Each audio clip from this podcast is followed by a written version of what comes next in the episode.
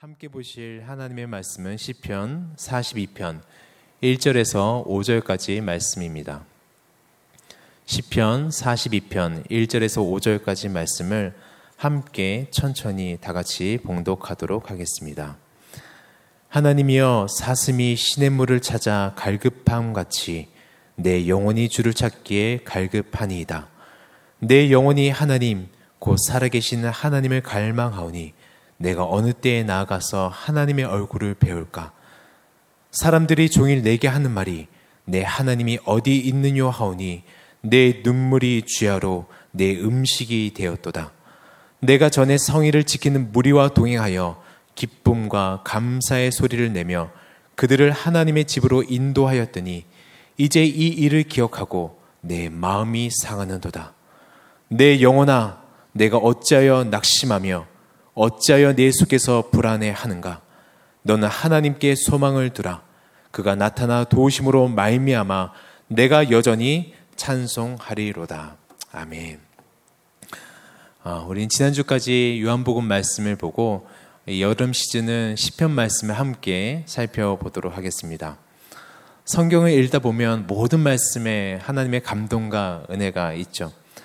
하지만 시편의 말씀은 더 큰 은혜와 우리 영혼을 따뜻하게 터치하는 그 은혜가 있는 것 같습니다. 그것은 아마 시편의 말씀이 머나본 다른 사람의 이야기, 나와 동떨어진 이야기라기보다 내 삶 속에서 깊이 고민하고 있는 이야기. 어, 나의 기도 노트를 그대로 옮겨 적어 놓은 듯한 어떻게 내가 지금 기도하는 것을 옮겨 적어 놓았지? 내가 지금 기도하고 있는 내용인데, 어, 지금 내가 이것을 딱 기도하고 있었는데, 그건 시편의 기자인 다윗과 여러 시편의 저자들이 겪은 삶이 오늘날 성도들이 겪는 삶과 크게 다르지 않기 때문에 그럴 것입니다.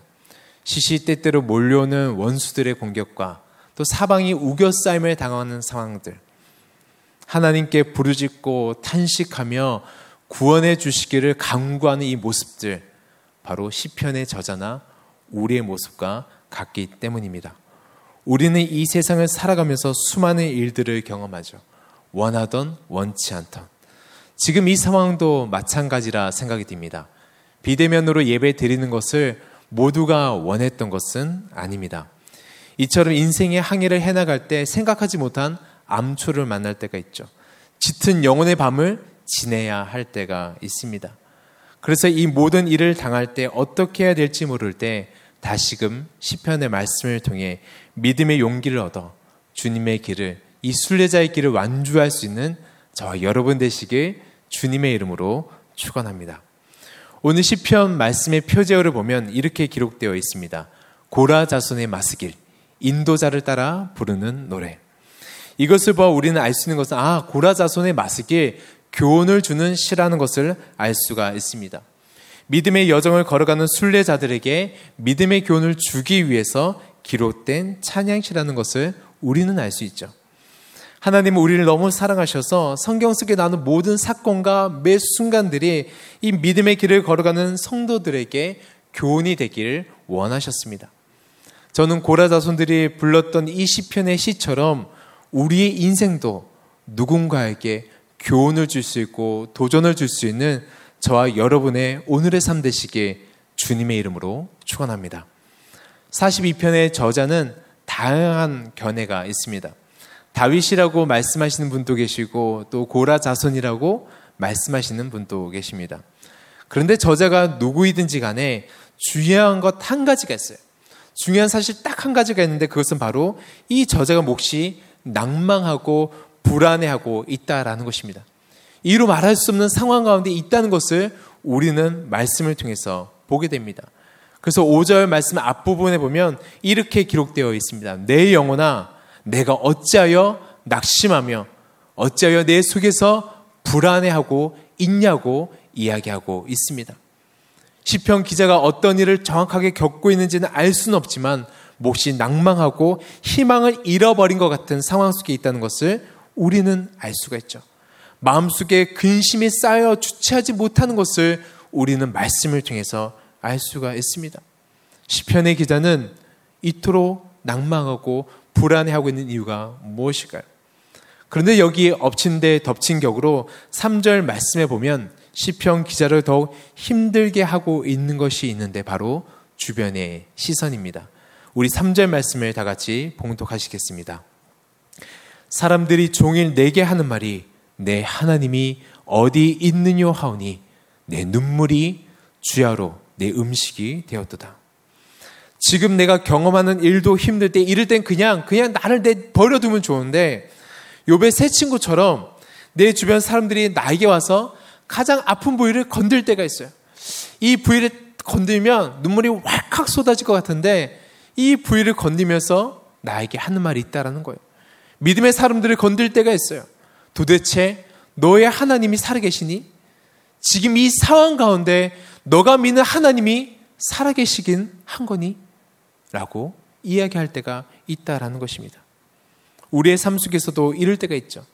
이 인생의 길을 걸어갈 때 미래를, 미래를 예측할 수 없고 암담한 현실을 바라보며 낙심할 때가 있습니다.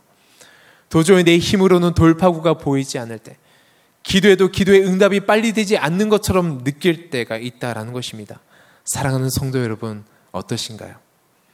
아마 말씀하지 않으셔도 시편의 기자의 마음을 같이 공감하고 계신 성도님들이 많으신 줄로 믿습니다. 생계의 위협을 느끼고 계신 성도님들, 감당할, 감당할 수 없는 질병 앞에서 그저 주저앉을 수밖에 없는 성도님들, 그 누구도 해답을 줄 수 없는 미래를 걸어가야 하는 청년들. 하지만 주님을 믿는 성도들에게 진짜 답답한 것은 믿음을 가진 성도들이 정말 답답해 하는 것이 무엇인가? 그것은 바로 하나님께 온전히 예배하지 못할 때, 내 영혼이 예배 안에서 성령 안에서 깊이 예배하지 못할 때, 자유해지지 못할 때, 진짜 답답함을 느낀다라는 것입니다.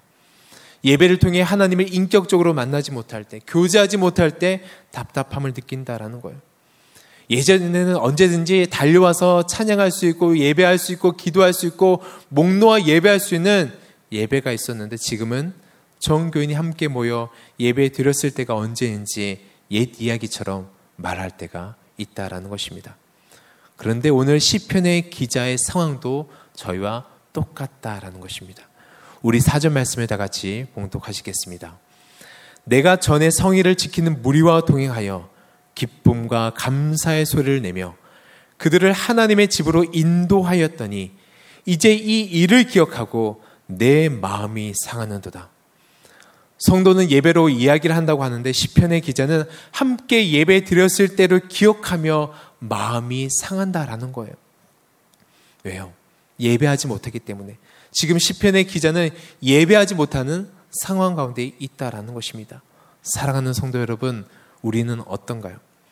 시편의 기자는 지금 마음껏 예배하지 못하는 자신의 형편을 돌아보아 마음이 상하는데 우리는 어떠신가요?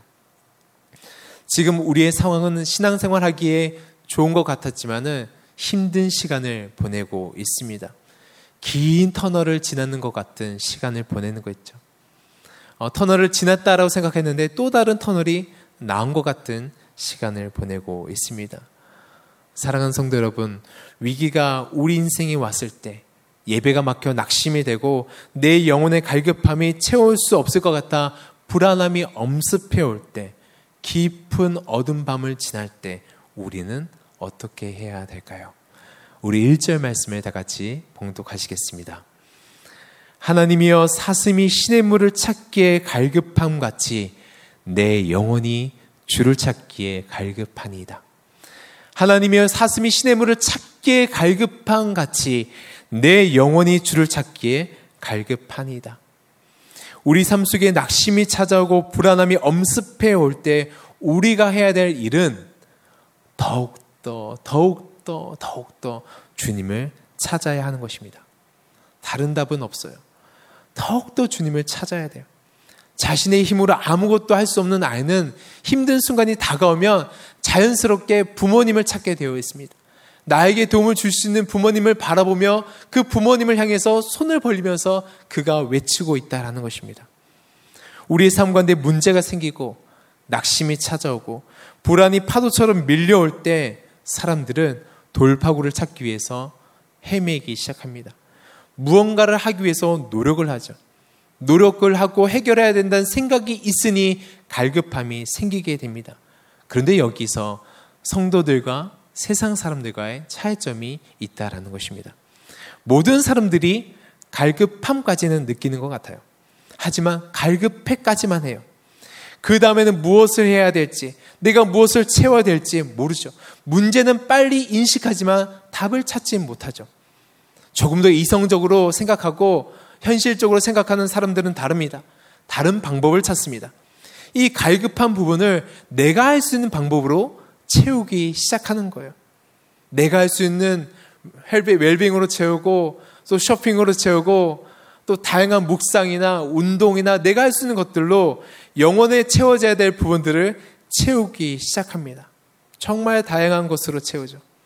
하지만 그것은 우리 영혼을 더욱더 병들게 할 뿐이라는 것입니다. 휘발유가 들어가야 될 자동차에 다른 기름을 넣든지 물을 넣으면 채워지는 것 같아요.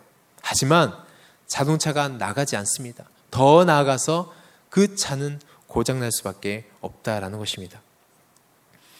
하나님의 자녀는 무엇으로 채워야 되는지, 내가 왜 갈급한지, 무엇이 필요한지 아는 거예요.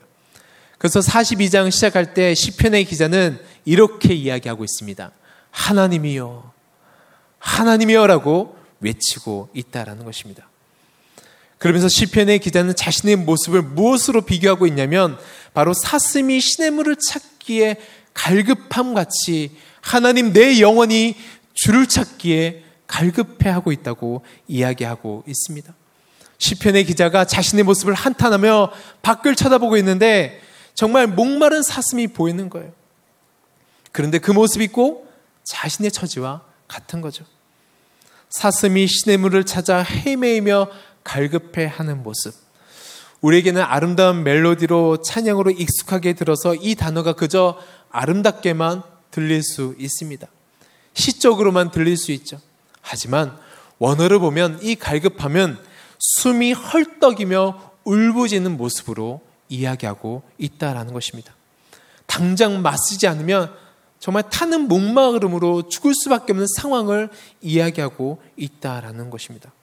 사랑하는 성도 여러분, 우리에게는 이런 영적인 목마름이 있으신가요? 저는 이 새벽 다시 한번 주님을 향한 갈급함으로 주님을 찾으시는 저와 여러분 되시길 주님의 이름으로 축원합니다. 목이 마른 사슴은 물을 마시지 않으면 죽을 수밖에 없습니다.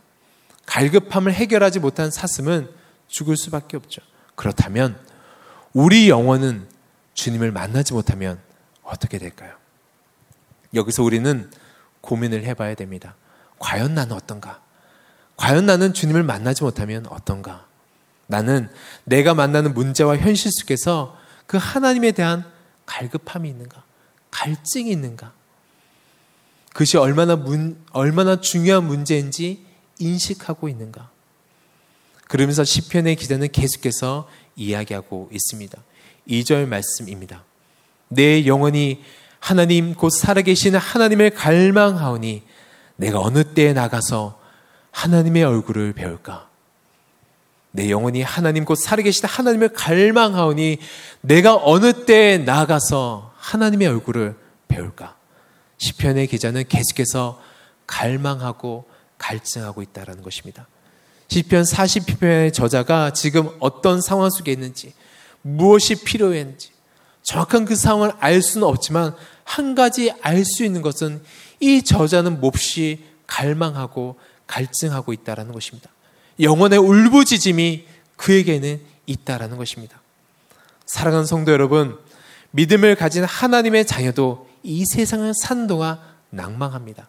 낙심합니다. 그러나 세상 사람들과 다른 점이 있어요. 믿음을 가진 하나님의 자녀도 불안해하죠. 그러나 이 세상 사람들과 다른 점이 있다라는 것입니다. 그건 낭만과 불안함이 계속될수록 더욱더 하나님을 집요하게 찾고 부르고 애타게 나가고 있다라는 것입니다. 마음이 불안함이 올수록 더욱더 하나님 향해 더욱더 더욱더 더욱더 달려간다라는 것입니다. 이것이 다른 거예요. 할렐루야. 주님을 믿는 하나님의 자녀는 세상 사람들과 다른 것이 있어요. 세상 사람들은 시련이 오고 어려움이 찾아오면 그 절망 속으로 빠지지만 믿음의 사람은 그렇지 않습니다. 어려움이 찾아오고 힘듦이 찾아오면 그 속에서 더욱더 하나님을 갈망하고 갈증하고 주 앞에 더욱더 매달리게 된다라는 것입니다. 예수 믿는 사람은 그 낭망함 속에서 주저앉지 않습니다.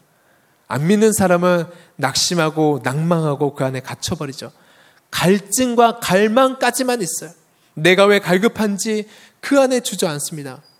그러니 그 이유를 모르니 영원한 생수의 근원 대신 예수 그리스도를 찾지 못하는 거예요. 세상이 주는 소금물을 마시고 마시는데 그 물은 마실수록 갈증과 갈망이 더욱더 심해지는 것입니다. 저는 오늘 우리 영혼이 예수 그리스도의 생수로 채워질 수 있는 저와 여러분 되시길 주님의 이름으로 축원합니다. 사랑하는 성도 여러분, 그래서 믿음의 사람에게는 궁극적으로 낙심과 낭망이란 단어가 어울리지 않는 것입니다. 세상 사람 눈으로 볼 때는 낭망할 만한 일도 믿음의 사람에게는 하나님을 찾는 도구가 되는 것입니다. 그리고 하나님을 찾으면 끝나는 거예요. 하나님을 찾으면 더 이상 문제가 아닌 것입니다. 지금 불안하신가요? 지금 낙심되신가요? 낭망이 되신가요? 그러면 하나님을 찾으면 됩니다. 1절 말씀에서도 하나님이여 라고 부르고 있고 2절에서도 내가 곧 살아계신 하나님을 갈망하오니 라고 기록되어 있다라는 거예요. 하나님을 계속해서 찾고 있는 거예요. 시편의 기자는 하나님을 갈망하고 있다라는 것입니다. 살아계신 하나님을 바라고 있다라는 것입니다. 살아계신 하나님을 외치면서 그는 확신하고 있습니다. 그분만이 나를 채워주실 거야. 그래서 기도하고 있는 것입니다. 나의 모든 것을 아시는 하나님에 대한 확신이 있기 때문에 더욱더 갈망하는 것입니다. 이 갈망은 주님을 믿는 사람과 또 믿지 않는 사람과의 차이가 있다라는 것입니다. 시편의 기자는 문제가 해결되는 것보다 그로 인하여서 하나님을 만나고 싶어 한다라는 것입니다. 이 비대면 예배가 비록 힘들고 우리들에게 어렵고 괴로운 시간일 수 있습니다. 그런데 이 일로 인하여서 하나님의 얼굴을 배울 수 있다면 다시금 우리의 영혼이 깨어 일어나 기도가 터질 수 있고 기도할 수 있다라면 어떻게 보면 감사한 시간이 될 수도 있다라는 것입니다. 사람의 눈으로 보면 더 꼬이는 것 같고 더 커지는 것 같고 해결할 수 없는 엉킨 실타래처럼 내가 감당할 수 없는 것처럼 보이지만 아닙니다. 믿음의 사람의 눈으로 보면 기도가 더 깊어지는 시간이 될 줄로 믿습니다.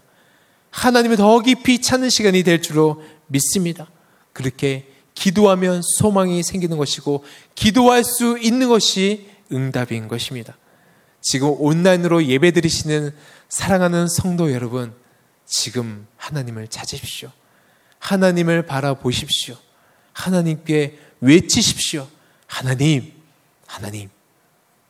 그러면 주님께서 채우실 것입니다. 우리 5절 말씀을 믿음으로 선포하시겠습니다. 내 영혼아, 내가 어찌하여 낙심하며 어찌하여 내 속에서 불안해하는가? 너는 하나님께 소망을 두라. 그가 나타나 도우심으로 말미암아 내가 여전히 찬송하리로다.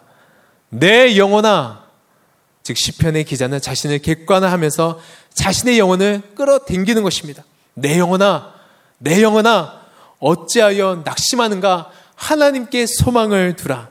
우리는 문제를 만나면 계속해서 주관적으로 그 문제에 빠져서 나오지 못할 때가 있는데 한 걸음만 뒤로 물러나서 하나님의 시선으로 바라볼 수 있다면 우리는 그 문제를 속에서 하나님의 계획을 발견할 수 있습니다. 물러나서 낙심하지 말라고, 낭망하지 말라고. 5절 말씀에 기록되어 있죠. 모든 것을 이루시고 지키시고 함께 하시는 하나님께서 나타나 도우시겠다라고 이야기하고 있습니다. 그리고 우리는 다시금 찬양하게 될 것이라고 이야기하고 있습니다. 내 상황 가운데 매몰되는 것이 아니라 무너지는 것이 아니라 주님의 눈으로 바라봄으로 인하여서 하나님을 기대하게 된다라는 것입니다. 저는 이 은혜가 우리의 삶 가운데 가득하시길 주님의 이름으로 축원합니다. 말씀을 정리하도록 하겠습니다. 혹시 이 시간 낙심한 성도님들이 계신가요? 불안하신 성도님들이 계신가요? 사탄은 다양한 이유로 우리를 낙심시키고 불안해하고 넘어뜨립니다. 절망 속으로 밀어 넣습니다. 그런데 사랑하는 성도 여러분, 예수님 믿는 사람에게는 환경이 중요하지 않습니다. 예수님 믿는 사람에게는 환경이 그다지 중요하지 않습니다. 왜요? 예수님과 함께 하시면 됩니다. 오늘도 그 예수님 붙들며 부르짖을 수 있는 저와 여러분 되시길 주님의 이름으로 축원합니다. 사랑하는 성도 여러분, 가슴에 손을 얹고 우리 영혼에게 명령하시기 바랍니다. 내 영혼아, 어찌하여 낙심하고 낭망하는가? 내 영혼아, 어찌하여 불안해하는가? 너는 일어나서 하나님을 바라라. 다시금 찬양하게 될 것이다. 할렐루야. 저는 이 놀라운 은혜가, 이 믿음의 선포가 오늘의 삶 가운데 가득하시길 주님의 이름으로 축원합니다. 기도하시겠습니다. 사슴이 시냇물을 찾기에 갈급함 같이 오늘 우리의 영혼이 주님을 갈망합니다. 주님, 이 시간 찾아오셔서 우리의 갈급함을, 우리 영혼의 목마름을 채워 주시옵소서. 세상이 그 어떤 것이 아니라 오직 주님의 것으로만 그 사랑으로 은혜로만 우리 영혼을 채워 주시옵소서. 그리하여 부정적인 환경을 바라보는 것이 아니라 오직 주님만 바라볼 수 있는 우리 모두가 될 수 있도록 인도하여 주시옵소서. 이 모든 말씀 우리의 생명수 대신 예수님 이름으로 기도드립니다.